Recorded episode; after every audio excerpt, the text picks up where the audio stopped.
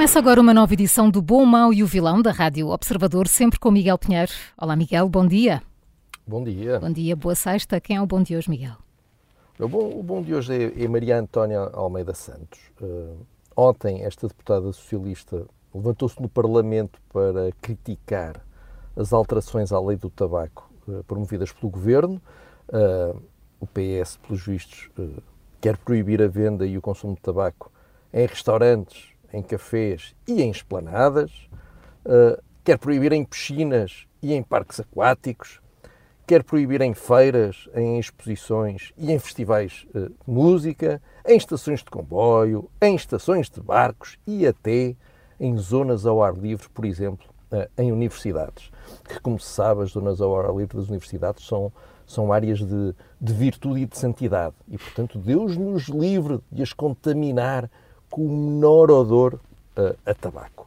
Uh, uh, como se vê, o governo quer proibir até aquilo que não faz sentido, mas normalmente, mesmo quando o governo de António Costa faz disparates, os deputados do PS vão atrás, vão atrás sem fazer perguntas e sem apresentar dúvidas. Ontem, Maria Antónia Almeida Santos recusou-se a fazer isso. Como diz o outro, há sempre alguém que diz não e olha, ainda bem. Ainda bem, ainda bem, porque estas derivas são, são perigosas, não é? Até para. porque funciona muito em rebanho eh, e mesmo aqueles que não concordam muito são tentados a seguir, a seguir o rebanho. Eh, ainda bem Se o chefe manda. Exato. É fazer. Exato. Mas com certeza. Aí está, olha, aí está o, a receita para uma vida longa, sem problemas. É, aí está. Fazer o que o chefe manda. Então, e quem é o mau?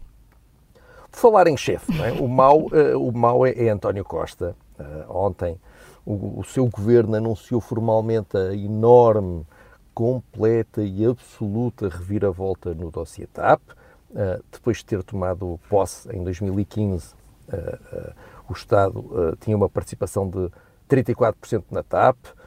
e depois de ter passado esses 34% para 50%, depois depois de ter passado esses 50% para 72,5% e depois de ter passado esses 72,5% para 100%, o governo de António Costa admite agora que esses 100% passem para 49%, para 40%, para 30%, para 20% ou, quem sabe, para zero. Uh, ontem, o Conselho de Ministros decidiu dar início então a este processo de, de emagrecimento da participação do Estado na TAP e onde é que estava António Costa?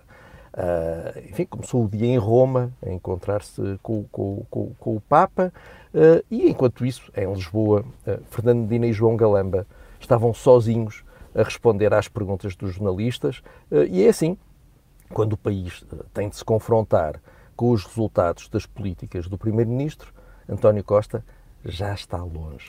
Pois, e neste caso, talvez o apelo à fé não seja mau, não é? Isto já não vai de outra maneira, neste dossiê. É, eu penso que vai ser preciso muitos encontros com, com o Papa. Hum. Miguel, só fica a faltar o vilão. Olha, o vilão é o, é o Ministério da Educação. Uh, ontem, aqui no Observador, contámos a história de dois irmãos do, do terceiro ano que, depois do início das aulas, continuavam uh, sem estar colocados em nenhuma escola. Uh, não vale a pena contar os imensos detalhes deste longo pesadelo burocrático, não temos tempo para isso, mas é bom repetir esta frase da mãe das crianças. Ninguém nos diz nada. A única maneira de os contactar é por e-mail, mas por e-mail uh, uh, ninguém responde. Só se recebe respostas automáticas. É uma maravilha. As respostas automáticas e, e, e, e o, os assistentes de inteligência artificial a atenderem chamadas telefónicas é uma maravilha para a nossa burocracia. Uh, o observador contou esta história e, naturalmente, como mandam as boas regras, contatou o Ministério da Educação para obter uma reação e como mandam também as regras do Ministério da Educação, não houve resposta.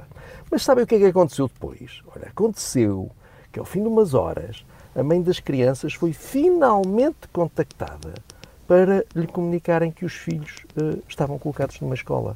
Falar em milagres, não é?